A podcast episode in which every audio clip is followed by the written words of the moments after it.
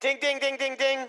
Welcome to Talking Pictures Trivia, the podcast in which a group of geographically challenged friends explore movies through trivia as an excuse to keep their friendships alive. I'm one of these friends and today's host, Nick, and with me is. Tom. And KJ. Great to have you back as always. Additionally, joining us a guest for this episode is. Pat. Thanks for joining us today, Pat. Pat was part of our scout troop when we were growing up. Pat also brought insight and good discussion to the Planet of the Apes episode, and we're excited to have him back on the show. Pat still conveniently likes movies. For those joining us for the first time, we start off each episode with a movie quiz, which consists of two rounds of three questions to determine who will earn today's trivia crown. Then, once the fierce competition is over, we followed up with our famous movie rant where anything goes. Today's movie was suggested to us by Nick, which is me we'll be jumping into the comedy horror Shaun of the Dead by Edgar Wright, who is also known for Hot Fuzz, Scott Pilgrim vs. the World, and Baby Driver. Shaun of the Dead was in theaters with other horror films such as the Dawn of the Dead remake, Hellboy, and Mean Girls. This is a comical horror in which the main character, Shaun, has not necessarily led a successful life, uh, just going through uh, the you know normal monotonous days of a, a person working in retail and the world then ends up in a zombie apocalypse. Uh, this is the worst time for one as he was just broken up by with his uh, girlfriend uh, liz and a lot of craziness ensues as they try to find their way to survive this new environment. Now why did i bring this to our attention to discuss today uh, there's a few reasons. One of them, uh, we're about to enter the Halloween season, so I thought it would be a nice way to kick that off, maybe not with a serious horror, but something that's a little bit more fun and lighthearted. The other reason I brought this up is when I originally saw this movie, I thought it really had a nice balance between uh, an homage to the horror zombie films that it was trying to portray, as well as really hitting the uh, comedy notes. And the reason I say this is there are a lot of uh, horror films that, due to their low budget nature, tended to be comical, but weren't meant to be comedies.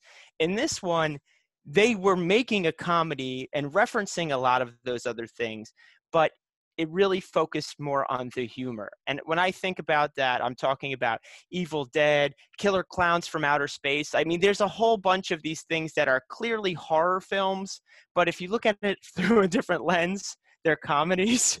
Uh, this one, that was their primary purpose. And I, I just really always thought it was a, it was well done. And this actually was written by Simon Pegg, who was the uh, main actor playing Sean in this too. So I just thought it would be a fun one to review before we get uh, you know deep into the horror movies later in this uh, coming month, and uh, would lead to some interesting discussion. Now, Tom, what are your thoughts on this one?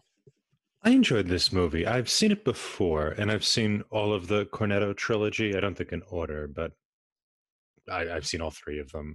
I, I like this movie for i mean the horror stuff is is a lot of fun and it it is funny um but it, it's sort of set off this this genre of like coming of age movies where the people who are coming of age should have done that already they're people like in their late 20s and early 30s who should have grown up and haven't and the movie uses the the horror scenario um, or the the three movies, Hot Fuzz and At World's End, they each use kind of a horror or sci-fi scenario to prompt our our lead characters to finally grow up, to finally come of age, um, and it's it's an interesting bend on the genre. And you can see like Judd Apatow comes after this, right? All of Judd Apatow's movies are also working in this theme. I guess not all of them, but many of them.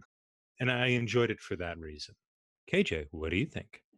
this was the first time I had seen Shaun of the Dead was for this show. So I watched it and I think I watched it incorrectly because I watched it by myself in an empty house with nothing else going on. I was bored the whole time. I think this movie, you need a group of people. I think you need a few people to start laughing at some of the dumber jokes, and that should just snowball into uh, a fun time. But that never happened. So I'm, I'm afraid I'm going to be a stick in the mud for this episode here. But I did like the soundtrack.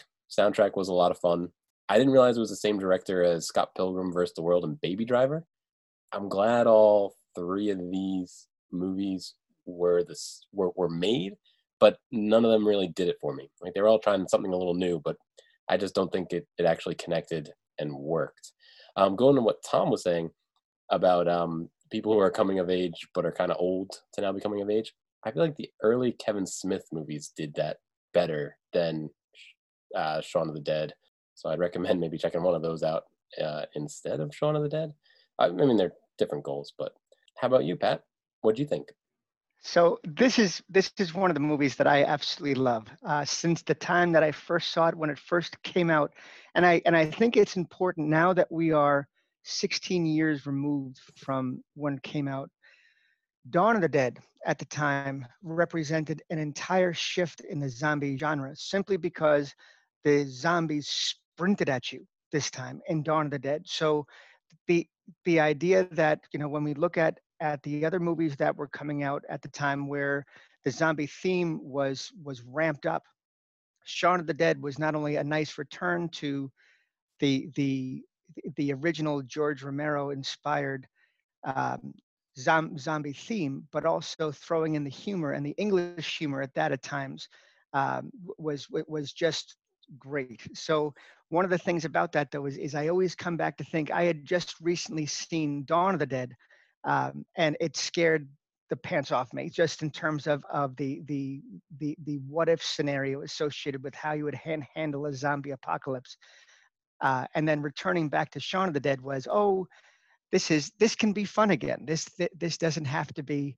you know me hiding in my closet now waiting out the zombie apocalypse Yeah, no, that's great, and and and it's it's it's it's always fun to see everyone's different perspectives on this. I had more familiarity uh, with the movies Tom mentioned, uh, Hot Fuzz, The World's End, and Shaun of the Dead, which were uh, written uh, by Simon Pegg and the director Edgar Wright. And I didn't have as much familiarity with the other movies that KJ mentioned too. Uh, I do think of the three that I mentioned that Shaun of the Dead is the superior film, just my opinion. And that's why I, I brought this to our attention today, not just with the timing. Now, Pat, uh, I know we asked you this question last time about the perfect snack. Now, I don't know if it's changed for this specific movie, but let us know what you would recommend to uh, enjoy while watching Shaun of the Dead. Well, for any movie, I still hold true to the popcorn and the M&Ms and and that perfect mix.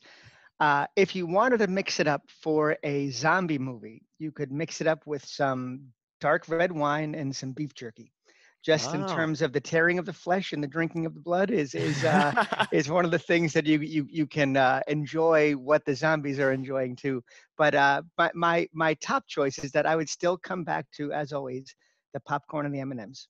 Okay, we, we had another guest who had that, but they didn't have such an intricate uh, array of like the placement of ratios. They, they theirs was separate. Theirs there was separate. Yours, I, I know there was a very specific science to it. So we enjoyed. Although I think I might try the dark red wine and some beef jerky the next horror film I watch. Uh, maybe we have Halloween coming up, so maybe I'll try it for that one. It's time for movie quiz. Uh, starting in round one, each one of these questions will be worth one point. The categories are Judgment Day, removing the head or destroying the brain, and hey, let's go to the Winchester. Pat, as the guest, we will let you choose the first category. I would like to choose, hey, let's go to the Winchester. It's time for question one. I'm sure Sean and company would agree that making your way in the world today takes everything you've got and taking a break from all your worries sure would help a lot. That there's always somewhere they'd like to get away where everyone knows their name, the Winchester Pub. How many times did this happen during the movie? Locked in. Locked in. Locked in. Okay. Pat, how many times did they go to the Winchester? I think that they went three times. I think they only went to the Winchester once. They were in the Winchester three times in the film. The points will go to Tom and Pat. They did go three times. In the beginning, they were on a date uh, with Liz, and it turned out all their friends were there as well, as we learn. The second time, after Liz breaks up with Sean, Sean and Ed are at the Winchester. And then the group goes to, to the Winchester to hunker down during the zombie apocalypse. The best place to go to protect yourself from the zombies. The reason I brought this question up is I, I thought it was interesting how no matter what happened, just like in a game of tag, like that was home base, you know. So I thought it was. What did you think of how they portrayed the the Winchester as this one safety net for everybody? I think it it represents similar to what Tom was talking about before with with the with the with the growing up aspect and i think the analogy of of the tag is a great one where um, what i what i loved about it is in all of their rationalizing about their plans and everything that's going on the the only the only answer came down to be the winchester. And and I, I i think you know when we think about that from the standpoint of of growing up that that is very very much so uh, an aspect of not being able to see beyond uh, what's what's right in your own back backyard. That's some similar to the Wizard of Oz aspect of it. So so the the idea that I thought that was such a wonderful part of the movie. And it also, once they get back to the Winchester, it burns down. And so uh, after he's sort of saved the day, or actually at least saved his his girlfriend's life and managed to survive, the this thing which has become kind of a problem in their relationship they keep going back to the winchester he doesn't explore new opportunities. In his final go at the winchester the thing burns down and the movie ends not with them back at the winchester celebrating it ends with the the main couple living together. Yeah i i just thought it was interesting to to see how this was their safe base, home base, no matter what happened. And the the thing that always jumped out at me during this movie, especially on multiple re-watches, is the Winchester's probably like the worst place to go. Even the fact that there is the the largest amount of zombies we've seen the whole movie right in front of the Winchester, that does not deter them from still trying to figure out how they can get in the Winchester. Not to mention it's a pub. It has giant windows that could easily be broken through the swarm, which eventually happens. It is the least, you know, secure place that they've been in. In fact, I think Liz's apartment was probably the best because it seemed like it was above ground. Uh, there was a, a, gate. You had to get buzzed in. The only way he got up was through climbing. So, like, they could not even see that that was not the best. I think they should have just stayed there. W- what do you guys think? What would have been the ideal location uh, for them to hunker down? Yeah, I, I, agree. I think the the Winchester seems to be a really bad plan. And I when the, I thought this when I first saw the movie, which was um why are we supposed to be on Sean's side for uh, getting them to leave the the apartment uh, the justification we get from the girl who wears the beanie the whole time, who was in Wonder Woman, I, I can't remember the character's name, which was we couldn't think of something to do, so we all went with you. she says that at one point. But it does, yeah, it does seem to be kind of a bad idea. But it is a, it is a prompt to watch Sean become kind of a, become a leader, and so he needs to kind of rally resources he needs to be able to command people he needs to be able to kind of uh, you know delegate power he needs to be able to take responsibility and the winchester is um is something he has to kind of get over and so i think the kind of the crappiness of the winchester as a location um you know both kind of represents the you know the, the crappiness of his goals in life he doesn't really go anywhere but it also becomes um it becomes like the the prompt for him to grow and develop and really become a man but i think it makes sense that the winchester kind of sucks as a as a place to hide from zombies um it you know it's just it's a place we have to we, we should by this point be leaving behind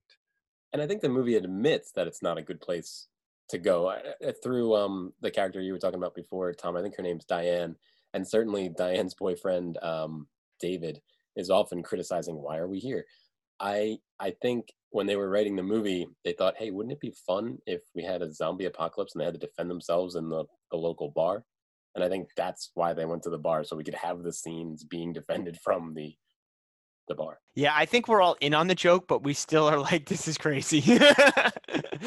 so at least at least I wasn't alone on that assessment.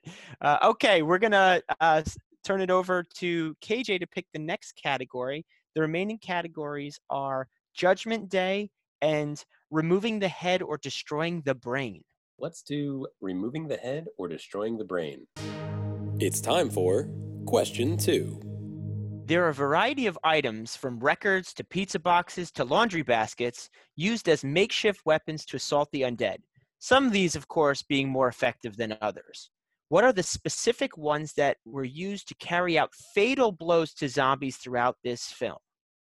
What we're going to do is we're going to keep going. Everyone's going to mention one, and the last person will get the point. And it has to be a fatal blow. I am going to start with KJ. Uh, to strike a fatal blow, to strike a fatal blow, we have the rugby paddle. Uh, it is a cricket bat, but that is good. Yes, I knew where bat, you were going with that. What is a rugby bat? it's a cricket bat.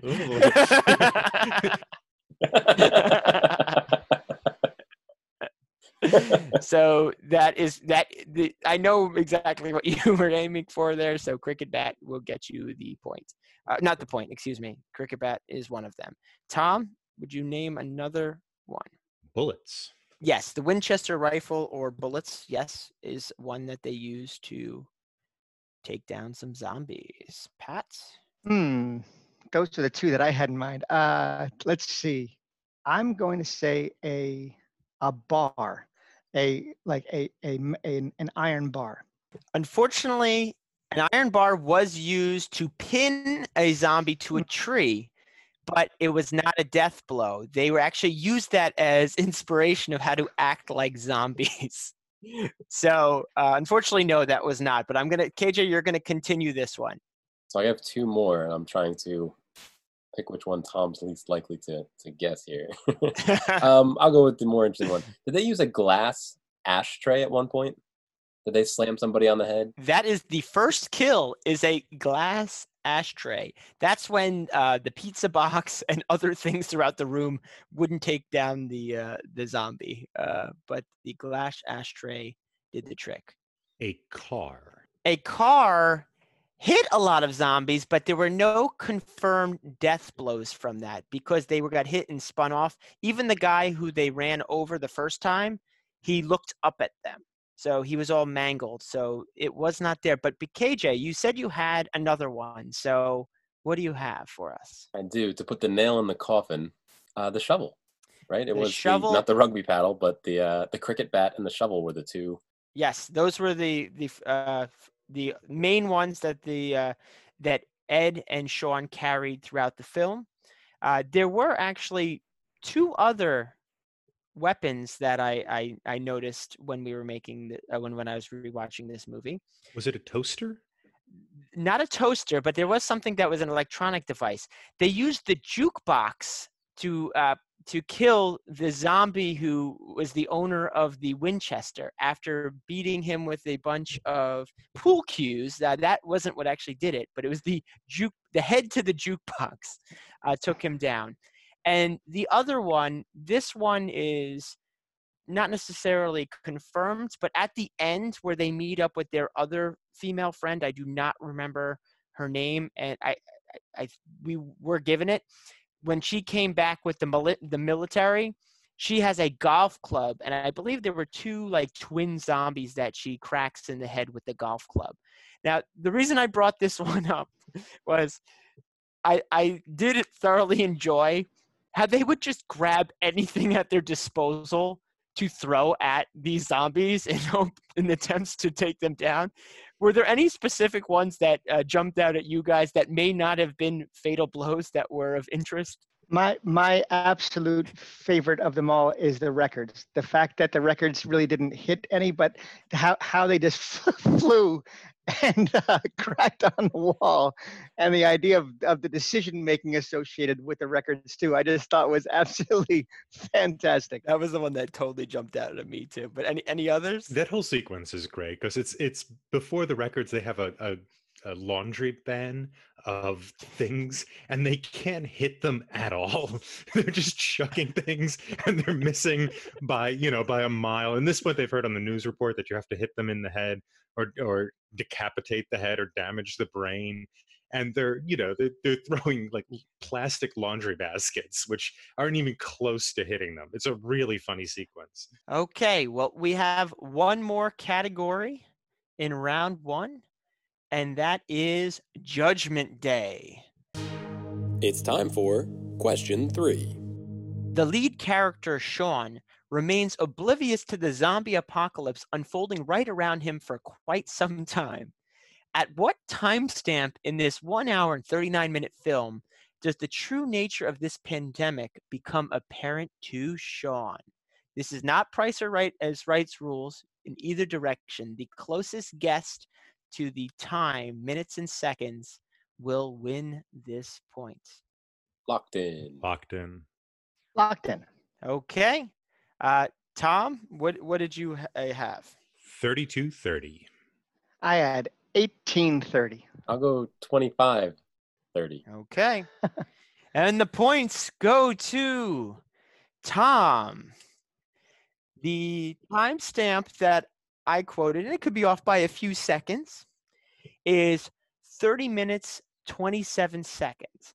This is the specific moment where the girl got skewered by the base to um, an umbrella, like a garden umbrella, and she actually comes up off of it and pulls her body off. So I counted exactly where she came off the top of the, the metal skewer as the point where they realize for sure something is going on. There's hints, but the reason I brought this one up, and I, I had a, a similar question in one of our other episodes, Pat, with these timestamps. I thought it was quite interesting that it was almost a, a third the way through before we really got confirmation. And I also thought it was interesting how they hinted to it along the way. So I, I thought that might be something worth talking about. How he could not see what was obvious in front of him to anyone who was looking. which plays on the themes of the movie. The, the most memorable depiction of Sean's ignorance of the world around him is him walking to the store. And the way Edgar Wright, the, the director, sets this up is that he, earlier in the film, shows Sean walking to the store in an, an extended take of Sean walking to the store. And it's pretty normal. He gets um, he gets something to drink from the store. At first it's Coke, then it becomes Diet Coke. Then he walks back. We do the exact same camera work again, but this time the the world has changed and there's clearly a zombie apocalypse going on, and Sean is completely um, ignorant of it. Edgar Wright does this a lot. He does he sets up the the same camera angles and same sequence of cuts that occur in the first half hour and then uh, then are repeated after the first half hour, but with a slight change. And I think it seems to highlight the fact that Sean is is completely ignorant of the wider world around him. He's far too local at the beginning of this movie to be a successful person. there was a part of that sequence that I really enjoyed when he went into again get the coke and switches to the diet coke. There's clearly bloody handprints on the the fridge, and then as he's walking away, he does this really dramatic slip, meaning like we know he's slipping on blood or something, and he doesn't even stop at all. He doesn't take a beat. He just keeps going through his routine. He's even short on the amount of money for the guy who's clearly a zombie in the background. But I love that like little that, that dramatic slip on the blood. And that's actually one of the things. So the slip there, but the other thing that I absolutely love is the trip on the curb, the consistent trip on the curb in the same spot, regardless of what's going on. And that that gets to, I think, Tom, what what you were saying about the fact that he has he's carved out a path for himself that he does not deviate from. And in that path, there's this curve that he hits regardless of what's going on. So so the idea that his his pace is maintained, everything that goes on, and I think he trips two or three times, but I think it actually is three three times. But I, would have to look that up again. But I noticed that uh, the, the last time I watched it, saying, you know, it's ingenious to throw in that trip that no matter what the situation is, he has his his own way of doing things that is consistent. Yeah, I do think that's well said. That there's this path he's trod that he's not going off, you know, and it requires the world to end to get him to change, right? this is, you know, you want to become a better man, the world has to end, which is kind of the theme of of all of these movies. You know, it's it's the world, the world ends for this kind of child man in order to become an adult, right? Which is what kind of adulthood is. It's the world ending for us, you know, in a subjective way. Um, but yeah, that's that's a great point. The other thing I liked about that sequence is he meets a bunch of people and they're very distinct, so you recognize them. So when they come back as zombies, they're not just faceless zombies. They're people you feel like you have a connection with uh, at a small level, but I, I thought that also helped the zombie side of the movie. This is a bit of a tangent, but you just said uh, a bunch of people that kind of we can relate to.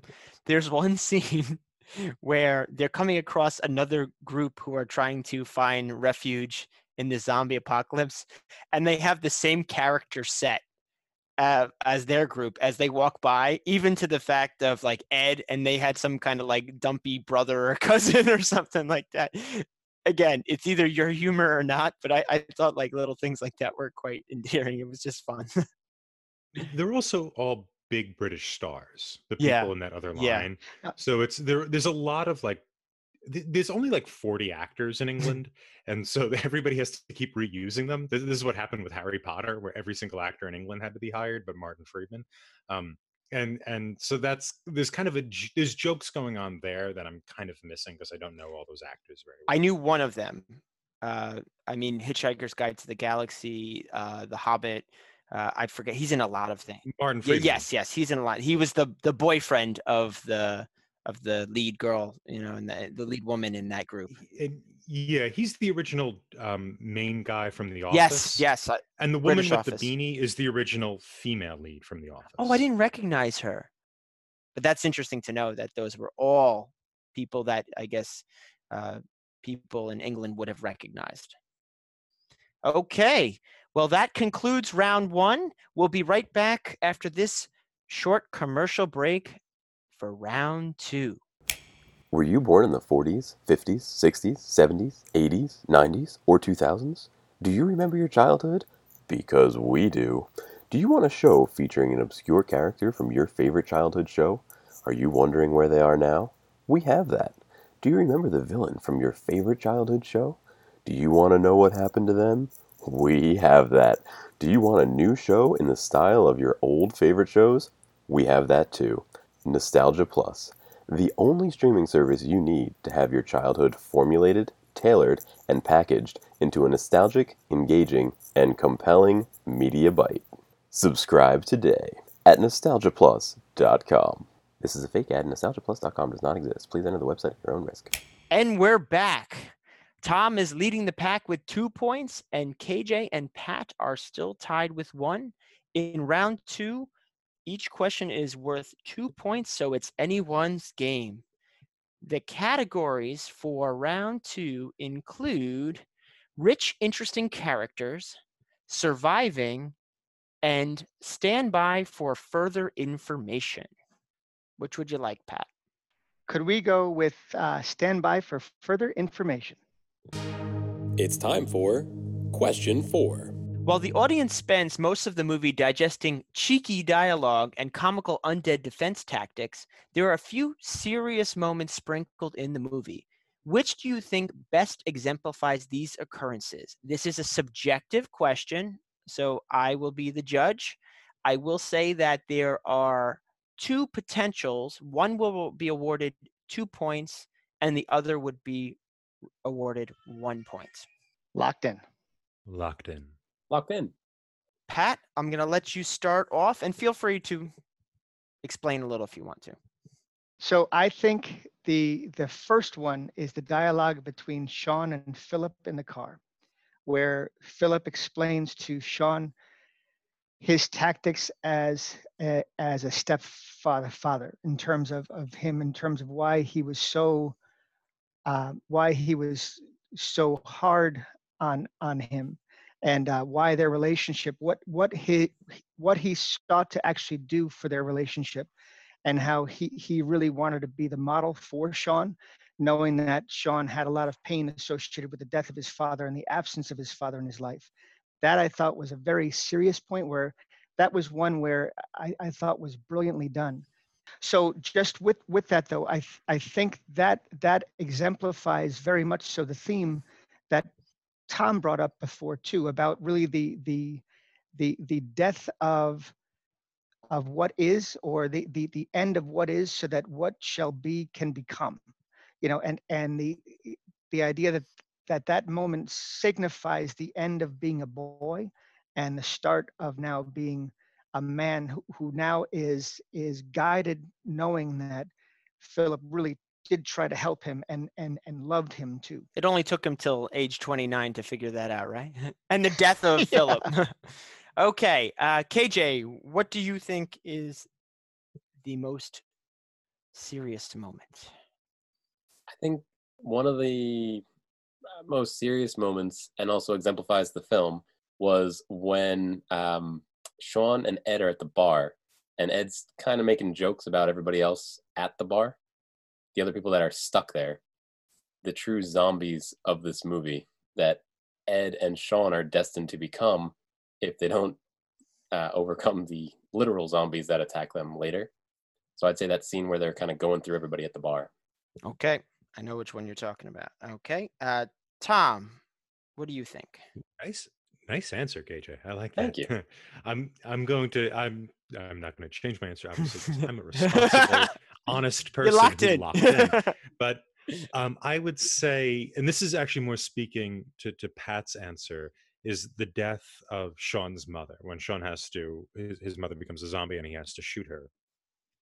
And I think, just as you said, Pat, with the, um, with, with Sean having to kind of realize who his parents or step parents are and move beyond that, that sort of happens in that scene where he has to he has to shoot his mother. She's become a zombie and he has to take the responsibility uh, of putting her down. She's going to become a danger to him if he can't, you know, really say goodbye to her and say goodbye to her in a in a brutal way. And so by saying goodbye to his his last remaining parent, he's then able to create more security for the group and he's able to kind of reveal himself as a a man who can be responsible for something in the world. And so it has this kind of um kind of like freudian touch sort of maybe maybe freud light i guess diet freud um but that's why i think that scene is is the most touching and it is honestly pretty touching right? It is um it's it's sweet in the way simon pegg plays it Okay, these were all great answers. And I will say, I did not think of all of these, uh, but I will say that everyone is going to get at least one point because these were all great answers. Uh, I will be awarding two points to Pat because I think that is a very touching moment. And I will be honest, and that wasn't originally the one that I thought, but of the ones that you shared, I, I think that was the most impactful.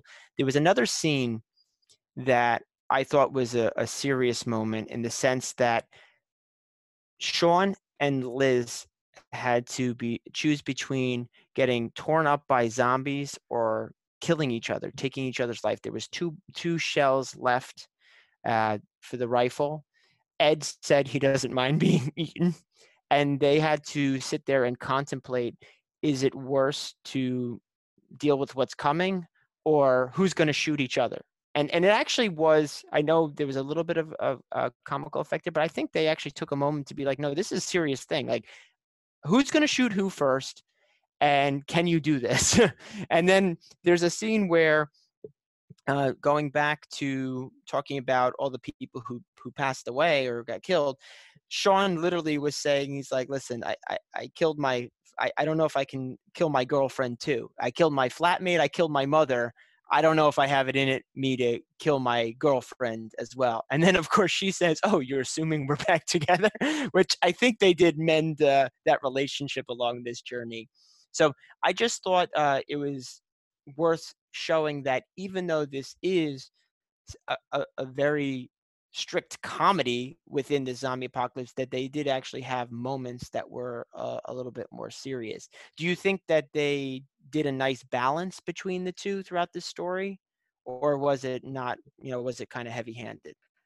I think that they did and and I think with that very much so when you look through the lens of of the movie depicting the theme that that that that we've been talking through now in in, in reflecting on it I, I, I think that there was the combination of of comedy and horror which made it really well but though there were truly endearing moments in there too that i think that's where i i connected with the characters and and knowing the relationship between uh, Philip and and Sean with you know did you bring your mother flowers? Did you gotta you gotta remember your mother's flowers all these different things and then um, he's not my father. He's not my father. Yeah even even to the last. Your father's dying. He's not my father.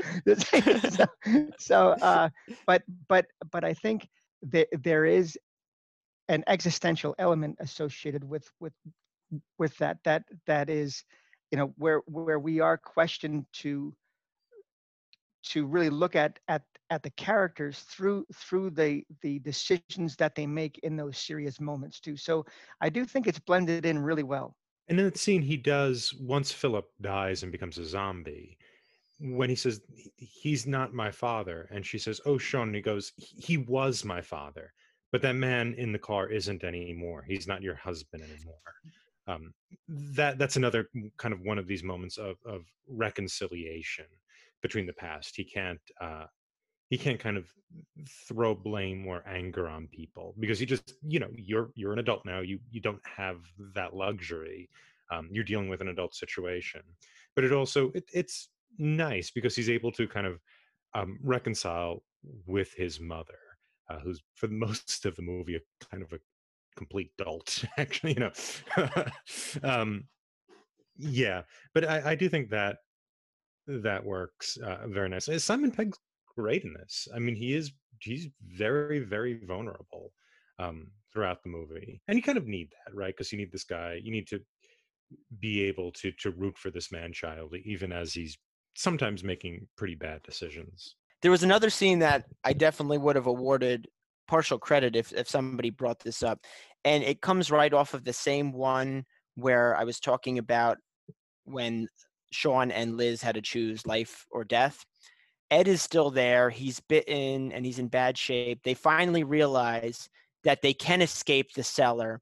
And there's a moment there where there's what could be, and we find out later, is not the final goodbye between best friends, but it's a moment where he has to move on from this friend who has been a critical part of his life and maybe a hindrance at some point, but also the rock in his life to kind of keep him sane through the monotony of, of normal lifestyle.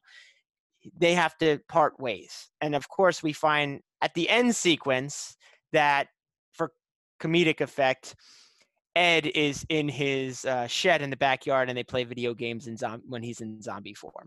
But for our understanding at that moment, that seemed like the final goodbye uh, after he had been bitten. Ed is basically a zombie throughout the movie. So him becoming a zombie literally at the end of the movie isn't that big a change for Ed. His life doesn't change very much at all. Um, he's sort of always been chained to a couch playing video games. Um, you know, so there's no big difference. And I think this goes back to, to KJ's point about how the people in the bar in the Winchester, the Winchester has always been a gathering place of zombies. It's just where you know where the zombies go or where they're made. Um, and Ed is is perfectly fine being a zombie. And you know, you can have zombies in your life, right? You could go play video games with friends or do a podcast with them. Um, but it, you know, you you still need to not have only that, right? That can't be your whole life. Conveniently, one of the categories is rich, interesting characters, where we may dive into that a little bit more deeper. Uh, there are two categories left, including the one I just mentioned. The other is surviving, and I'm going to turn it over to Tom to choose the category. Let's do surviving. It's time for question five. Throughout the film, there are a lot of direct parallels between the monotony of life, particularly Sean's, and that of the Walking Dead.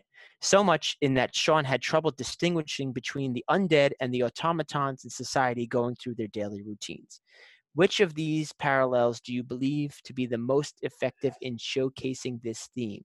We did touch upon this a little earlier, uh, but everything is still fair game. And in this question, uh, I will also be choosing who wins. It's subjective. Locked in. Locked in. Yeah, I'm going to say locked in. I'm going to let Tom start off after that. Yeah, I don't have a great answer for this. Um, I, I'm I'm gonna say kind of walking to work or walking to the bus to get to work. The the kind of um, you know everybody sort of looks like a zombie as they're going off to their jobs. So I ag- agree with with Tom there that there's a couple of scenes, especially in the beginning, where the people are are, are walking down the road and they're walking in step, bobbing their their their, their heads. Um, but that's not my answer there my my answer is when they first encounter the the girl in the backyard and um, and she is they're, they're trying to get her attention and she's not turning around and she finally turns around and here it is that they encounter their first zombie and their response is oh my god she's so drunk you know so, so and the idea of of not being able to distinguish between what the reality of the situation is and what they tip, typically encounter i thought sig signifies that the best. Yeah pat I, I was thinking that originally first that girl that they meet in the in the backyard in the garden um, and then i was thinking maybe it was when they were playing video games in that epilogue there at the end is Sean even realized that Ed's a zombie apart from almost being bitten or whatever. But I think my answer is the movie will often show Sean just waking up. And at first you're thinking, oh, am I watching a zombie by the way he walks, by the way he yawns? So I would say himself not realizing that he may be not a literal zombie, but on the path to zombiehood. Okay. So Tom had people going through their routines in a zombie like fashion in the beginning. Pat had the drunk girl, and KJ had Sean himself, the way his mannerisms are, waking up, etc. The full points will go to KJ, but I also like everyone else's answers. So we're going to get one point to uh, Tom and Pat. And I, I really think that was a cool way that they did it, even from the beginning, from the get go of what Tom was saying, how everyone is already going through their life in this monotonous fashion. But the way they paralleled it, sometimes direct scenes, as we talked about in length earlier in this episode, with the sequence to the convenience store, those elements really hit home for me. And I didn't know if you all thought that was effective or any thoughts regarding how they paralleled zombieism to normal life? One thing that I absolutely love about the movie, and I and I didn't get it until I watched it recently again because I hadn't picked picked up on it at all, are the are the recurrent themes that exist, but the one where he puts the pen in his pocket and the ink drips out and the guy says, You have red on your shirt. And you say, Oh my goodness, he's got red on the shirt. But then that that continues to where then his mom says you have red on your shirt and somebody else says you have red on your shirt.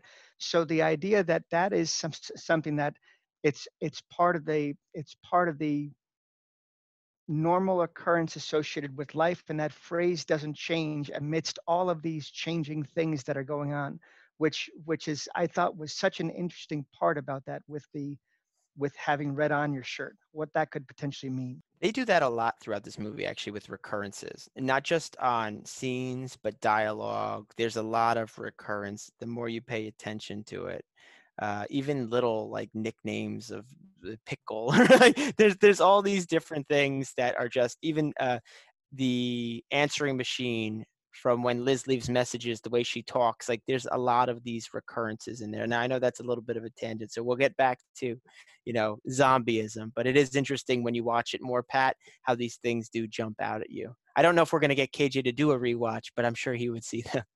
yeah, the, the, I think the we mentioned this before. The kind of the, the recurrences, and the for Sean, the zombie apocalypse kind of reveals the zombie nature of, of the modern world, right? You know, it's the, the modern world is zombifying, and it's very easy to become a zombie in the modern world. And the fact that we're shown the zombies sometimes in mirroring scenes, um, I, I think hints on that. For example, when Sean is in the bathroom, there's a series of quick cuts showing Sean getting ready for his day and in the first scene, he closes the mirror over his uh, over the sink, and he sees his roommate behind him, who then chastises him for um, for Ed living in the house and and not contributing to the household.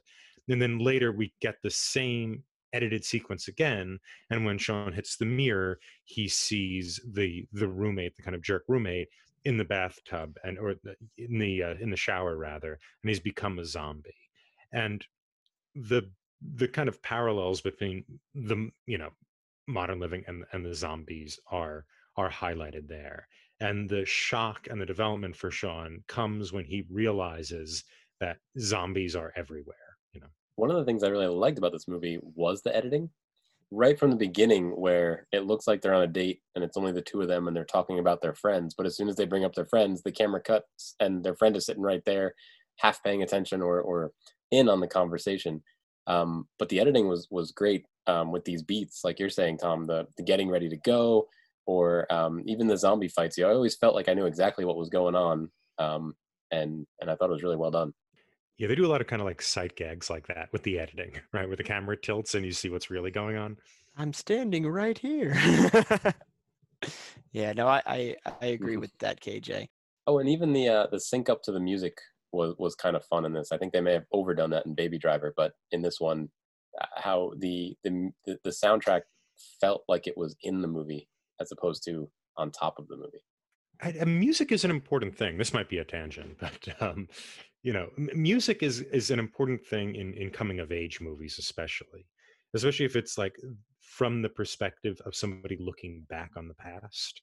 It's typically um, it, it's typically a way of establishing an error. You can think of this with Almost Famous, which is, you know, a movie about a basically about the director coming of age, you know, working for Rolling Stone and following Led Zeppelin around, even though it wasn't Led Zeppelin, was called something else. But um, that, that was really what was going on. And, and the music sort of establishes the the error that was passed and the error in which this person became an adult or grew up right in a significant way and and in this film music is sort of music works in that way also um, but we're also directing a lot of attention to the device of how music works in movies um, and i think that kind of pulls on the string of this should have happened already. You need to throw these albums out.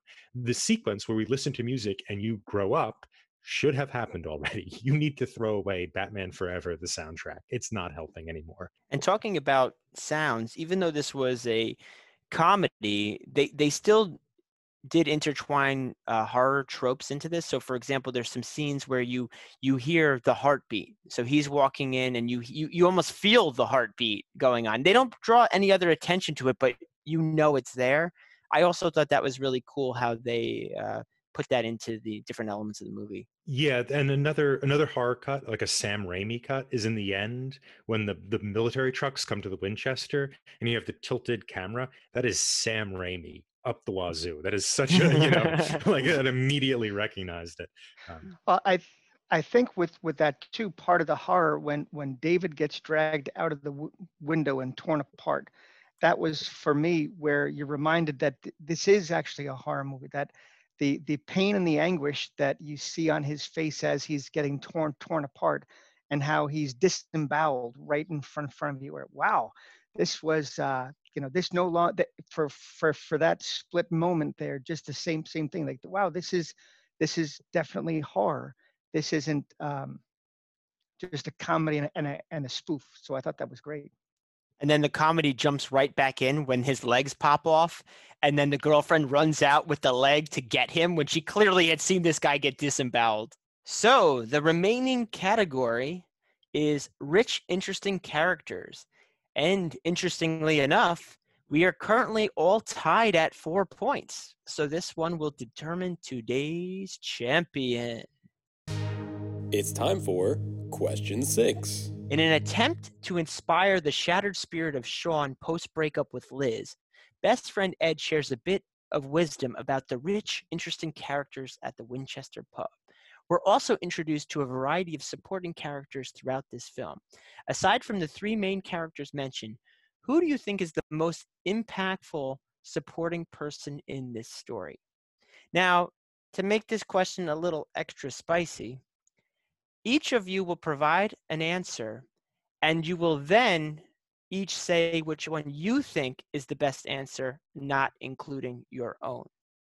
So the person who has the most points between the contestants will win this question and possibly the whole episode. Locked in on that one. Locked in. Locked in. Okay. We're going to let KJ start this one off. So who do you think? I think it's um, Sean's stepdad. As far as we can tell, he seems like a good guy. Maybe did everything right. I can understand why Sean's upset about everything, but he was always encouraging. Even when he shows up at the store, it's not to mock or berate Sean. It's to say, hey, it would be really good if you got the flowers for your mom. So he's trying to do a good thing for Sean's mom and trying to do a good thing for Sean. And again, his attitude towards all that was good. I I I, I think I think Sean's stepdad is is the most interesting um, non-main character. I think the I think the bar owner. Um, I can't remember his name, Ben or or someone uh, who owned the bar, just because of the conversations that led to him being connected to the mafia, versus uh, versus you know why he had the the rifle above the bar and the whole thing. Well this place is called the winchester and you know ed's response is exactly you know and and and as opposed to you know as it supports his being a member of the mafia. And uh, and then eventually the rifle becomes such a, a key component to future scenes then once they once they barricade down at the winchester as well so the mystery is never revealed as to what the connections were associated with the bar owner's uh, history. I'm going to go with, also with KJ's answer with Philip, and I, I part of it's Bill Nighy is great. He's even when we first meet him and he turns around, the way he turns around is is made me laugh. Uh, you know, he's a, he's a great actor and a great comic actor. Um, but I think also he's the character who previews what we're going to experience with Sean. When he's in the car with Sean and he's having this kind of tender moment with him when he says, I, I just wanted to be someone you could look up to because I saw how much potential you have. Then he's the first person to she, see Sean's potential, which we see throughout the film. Sean reveals himself to be a a capable leader and capable person, albeit with with some difficulties. And I think that's why he's interesting because he's at first seems kind of like a villain, and later he ends up being a person who can kind of preview what we're going to experience with Sean. Okay, well, before we go through this whole sequence of voting, I'm pretty sure I know the answer. If KJ and Tom both have the same person, I believe that means when we do this whole rigmarole that there will be a tie between KJ and Tom. But let's let's give it a go. KJ, who gets your vote of between Pat and Tom? Uh, so the obvious answer would be Tom. But what what I liked about Pat's answer was when he said, "Pat, we never got that mystery resolved, and that that's much more interesting um, than than what was presented on screen. So I'm I'm gonna go with Pat. Okay, definitely uh, makes it interesting here. Pat. well, I think yeah. You don't have a choice, know, really. but I and and and just I'm going to speak anyway. I think it's I, I, I think both of you eloquently captured Philip, and and um, especially with the idea of of the the the shift of being to becoming for Sean, and and how integral Philip was in the process, both in the immediate um, sense of the movie, and then also with what was explained to us in terms of where he really was meant to go, and and and for for everybody in the movie trying to pull Sean off of his path uh, that he continually trips on on the curb. Uh, I think Philip had had the biggest role there, e- even in the sense that we originally are see him as a nuisance in Sean's life uh, and as potentially an, an inferior char- character due to his relationship with Sean. But then we definitely see him come in as a hero. So I definitely vote for Philip in that case. And I would support both KJ and Tom. I don't know. Does that mean we go half point in each direction? I, I, I don't. This this was not foreseen. I'm gonna do it. I'm gonna do it. You each get a half point because we got to split it. That's historical. We've never had fractions here on Talking Picture Trivia. Now, Tom. Well, this is the sub points. This isn't the full points. but um, Tom, would you like to vote for KJ Philip or Pat bar owner? Yeah, I get like what helps me more. let's let's just be Machiavellian in, in this instance. I think if I vote for KJ, right, that that helps me more. I think so. Yeah. So I, am gonna vote for KJ. Nothing against Pat. I'm just I'm trying to win here. Nothing. Uh, yep. No. Not. Stab you right in the back, friend. I was going to say what I think is what's interesting about about Pat's answer.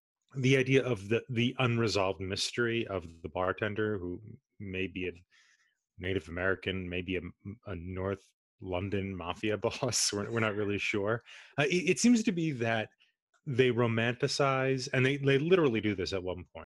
Ed romanticizes the characters in the bar in order to make you know their their kind of lives more interesting. He kind of tries to de-zombify everyone around him in order to justify his lifestyle. Um, and I, you know, I think the the unresolved mystery ends up being kind of like getting a biography to who the zombies are. It kind of doesn't matter, right? In the end, what what's important is the fact that everybody's kind of stuck on a dead end path, and who they were before is is not really helping. So based on my crazy point system here, you all tied. so we're going to have to go. Everyone is going to get the points for that question, which will make the full episode still be a tie with everyone at six points. So we have to go to the bonus question to decide who will win this whole entire episode for Shaun of the Dead. It's time for a bonus question during an altercation between the roommates, Sean is recollecting an event in which all three of them were having a great time playing Tekken 2 all night long. This is a conversation between Sean and Pete. How many years ago did that all night Tekken 2 session take place? The closest to the number of years will win the bonus question. Locked in. Locked in. Locked in. Okay, Tom, you seem pretty confident. Five years. Five years. Five years. No! the answer is five years. So we have to go into second bonus question. This is unprecedented. New ground. The frontier of Talking Pictures trivia. Double bonus. It's time for a bonus question the group finally makes it to the Winchester where they're hunkering down. They notice that the Winchester rifle is still there and find out that it is a functional weapon. They then find a box of bullets, which are actually corrected to be referred to as shells. How many shells do they have to hold off the zombies? Closest number will win. Locked in. Locked in. Locked in. Confidence goes first. KJ. 26 shells in the box. 29. I had 27. Pat is going to win the Shaun of the Dead episode. It is exactly 29 shells. All right. And what's what's very interesting about that sequence too, I like how they literally state nobody is really proficient with firearms okay which actually makes sense for england they have stricter rules than even us in the us and they proceed to show that even after sean is deemed the one to take the helm and actually shoot the guns that he has a horrible aim and it takes very long before he even hits anybody. So I just thought that was interesting. Uh, but yes, as Tom mentioned, unprecedented. Uh, again, Pat, congratulations for winning this episode. We're going to take a quick break before we can rant about anything else that didn't come up during these questions. We'll be right back. Love your screaming lapel pin? Do you look confident, competent, and sexy with a shining, screaming highlight to your wardrobe? But would you like a little variety? After all, you can't expect to pair the same scream with a dark blue pinstripe suit that you would with a casual polo. That's why we at Screaming Lapel Pins offer a wide range of screams to match your outfit, your mood, your lifestyle. Take a look at a few examples of what we have to offer. For a night of beer with the boys, there's the Tavern Howl. For that lady you just need to dazzle, the Panther Purr. For a family get together where you want to connect with distant cousins, there's the Contemplative Land Possum. And of course, for that special someone in your life to whom you just want to say thank you, there's my favorite the reverberating oxen. Be a style icon. Pick up a screaming lapel pin today. Screaming lapel pin. Uh. And we're back. It's time for Movie Rent. So I think one thing that that was just brought up with with the rifle again, and, and I thought it was a really funny play on the the situations that Shaun finds himself in, where he is shooting at the zombies, and uh, and Ed is behind him saying, "Reload, reload," and during the video game play in the beginning, Ed is behind him saying, reload, reload. So it, it was such an interesting thing again of, of saying, here is, here's a similar situation and the behavior is the same, but the circumstances are entirely different. So, so you have, you know, the situation of shooting things uh, with those two playing together, but the, but this, but the circumstances in which they're shooting has changed, but their relationship hasn't, which is just such a funny, funny thing.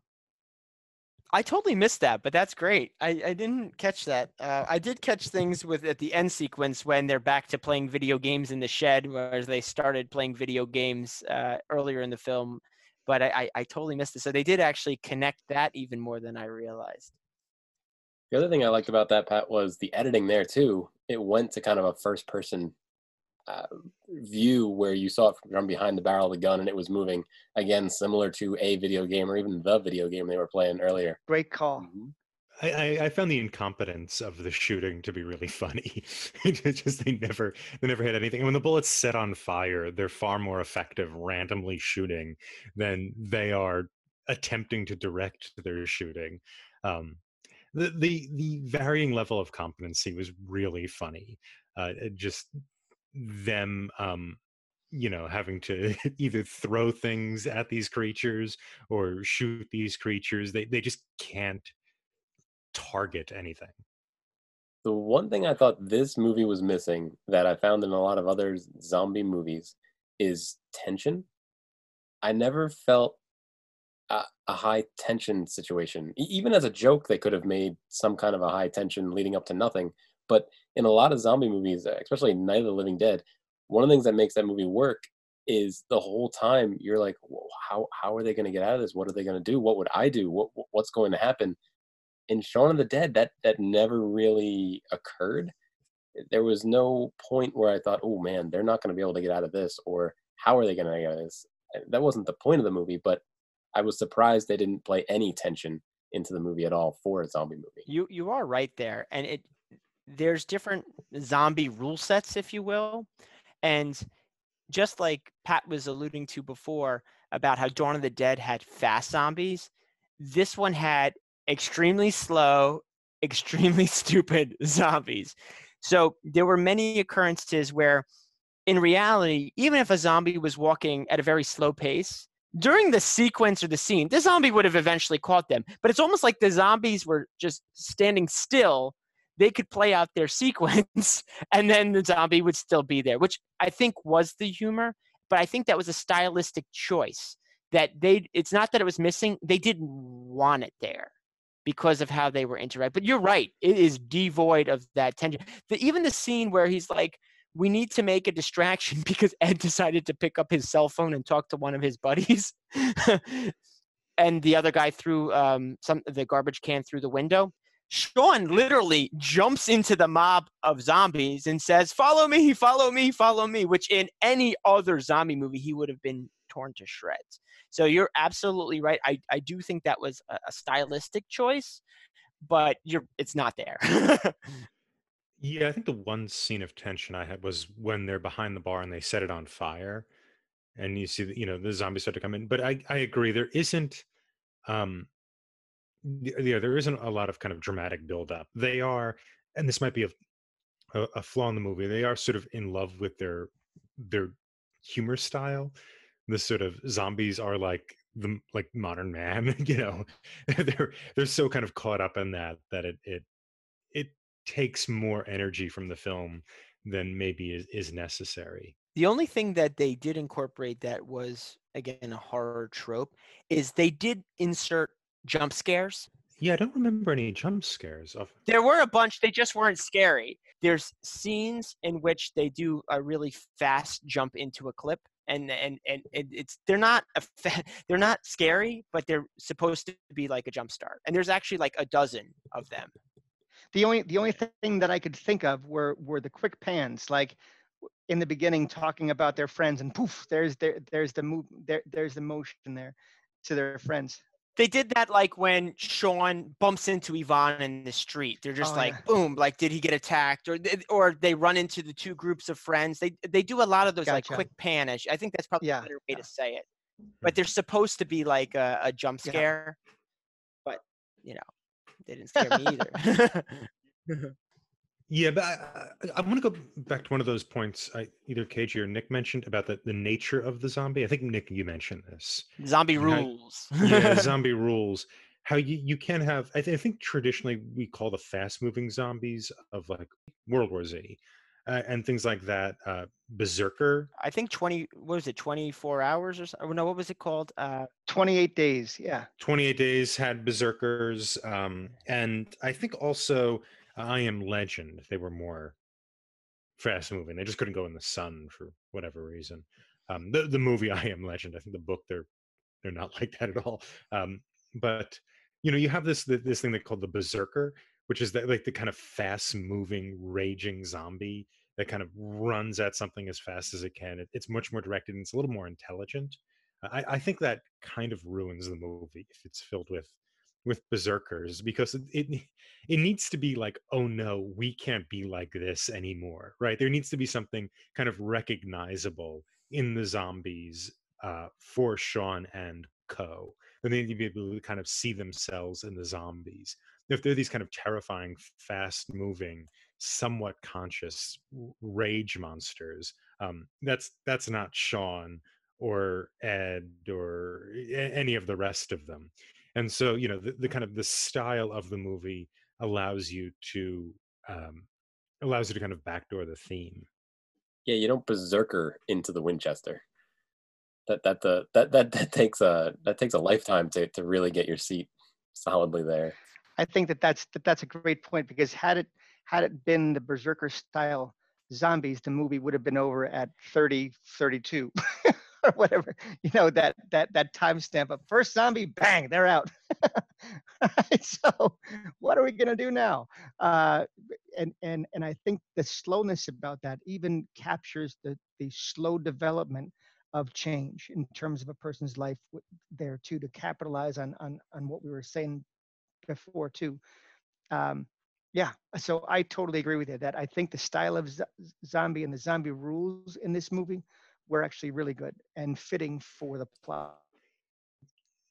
Yeah, you have to yeah, slowly amble over nothing for decades until you fall down in the Winchester and go, whatever, this is where I'll end. I wanted to mention another movie as kind of a pair with Shaun of the Dead. Um, it's a Japanese movie called The Happiness of the Katakuris. Uh, it's not that good of a movie, to be honest, but it is a comedy horror musical. Uh, there are some zombies in there. Um, so if you enjoyed Shaun of the Dead and are still in a silly mood, I'd recommend trying to find The Happiness of the Katakuris. You say that it was better or worse than this film based on your interpretation? I enjoyed uh, The Happiness of the Katakuris a lot more, but uh, that could be because I just like musicals. What is the thing with it? What is it? it they just have songs about zombies, or is it? Uh, a, is it like um, Little Shop of Horrors, where it's a, a musical that's on a horror topic? I would say it's more like Little Shop of Horrors. Um, a family buys an inn that they're running, and the guests um, struggle to survive in the inn. Not, the the the owners aren't doing anything to the guests. The the, the guests through circumstance are dying, um, and the family's trying to deal with this, and they will often break out into song. As one does. Yeah, it, it- it's it's interesting. Like genre movies like this, you know, be it musical, horror, science fiction. Um, and we see the science fiction in the later part of the, the the trilogy, right? I think At World's End is pretty sci-fi. They kind of leverage the they leverage genre types to um to to bring in but what Edgar Wright said was he he he's using these different genres to backdoor romance. So he's trying to look at, at kind of romantic situations and how a, a romantic couple develops or is established using these these genres.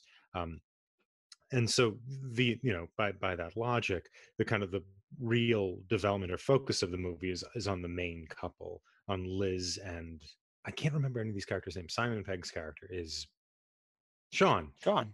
He's The- main the guy. title. I just I went blank for a second. Um, yeah, you know the, the focus on kind of Liz and Shaun and how the horror tropes you know reflect or develop or help us understand a kind of a, a traditional movie romantic relationship um, i'm not entirely sure about that i don't know if i agree with edgar wright on his own assessment of his movie um, but I, I did think that was interesting One of the things that I, I did want to bring up with this film, while we were talking before, Tom mentioned something that I didn't catch the reference that when the two group of travelers met, it was a bunch of other well-known uh, uh, English actors.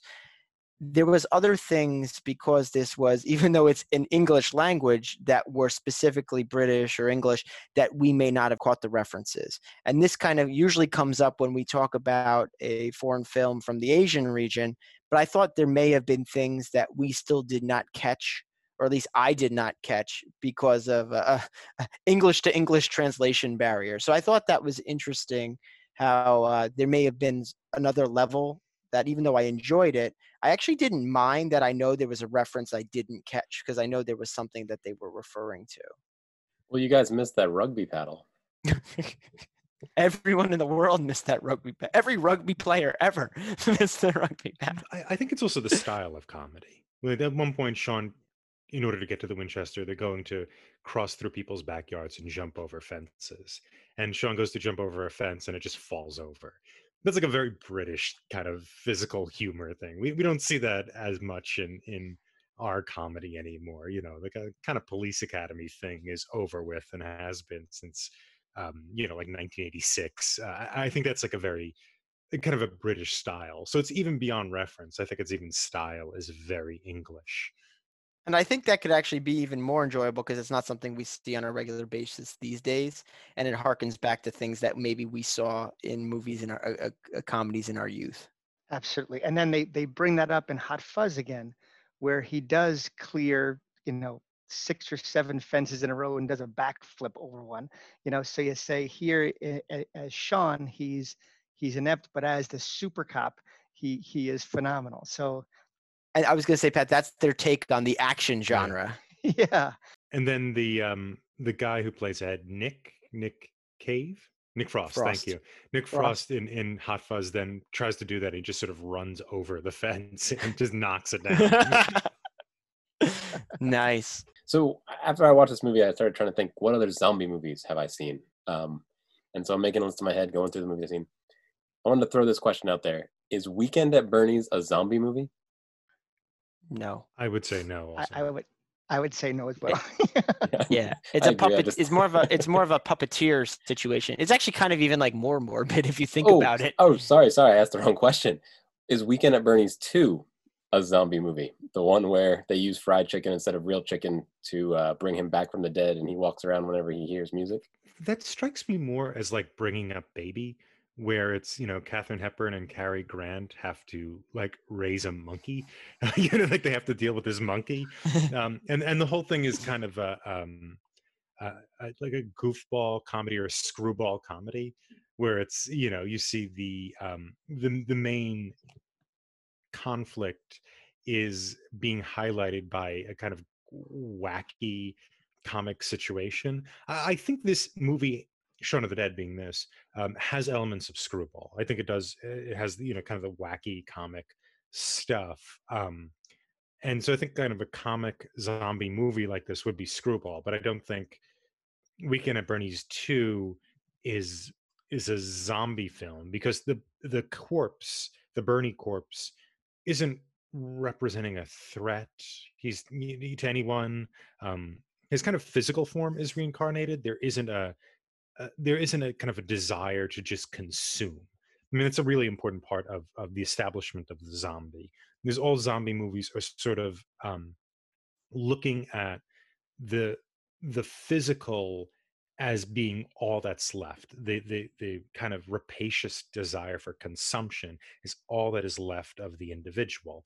And usually that's kind of, you know, whatever, a kind of easy comment on modernity, right? Is we're just consuming things unthinkingly. I mean, you know, it's it's kind of an eye roll at this point. Uh, but without, I think, without that element, you're not really talking about zombies anymore. You're talking about, you know, the monkey from bringing up baby.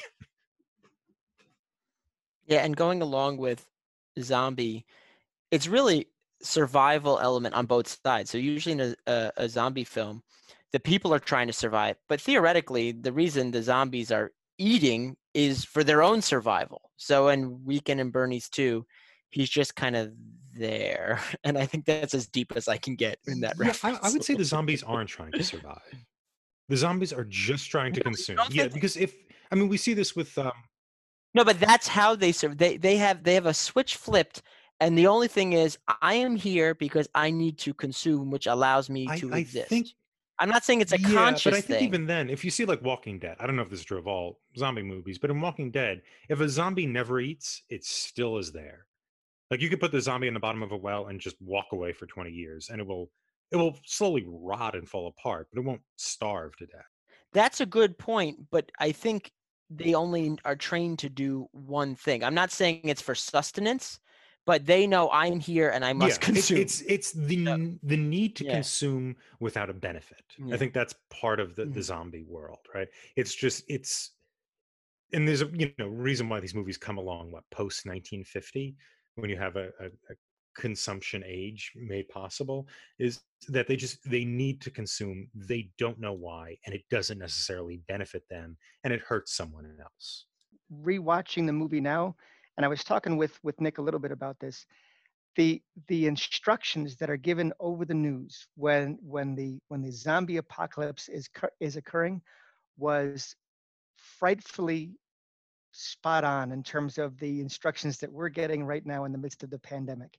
You know, stay indoors, uh, keep your distance away from from others. All of these different things that I thought, wow, that that is you know, thinking about that 16 years ago, that was a funny part of, oh, that just represents the genre of zombie apocalypse movies.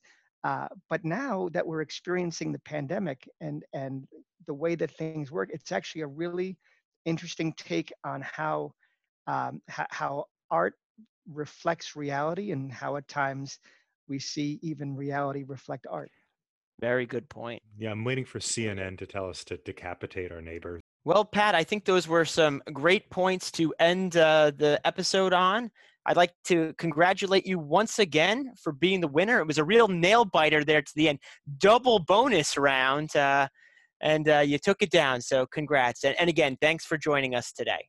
Thanks, guys. I really enjoyed being on today's show, and I absolutely love talking pictures trivia. Yeah, we- we're definitely glad you could join us again. It, it was a lot of fun.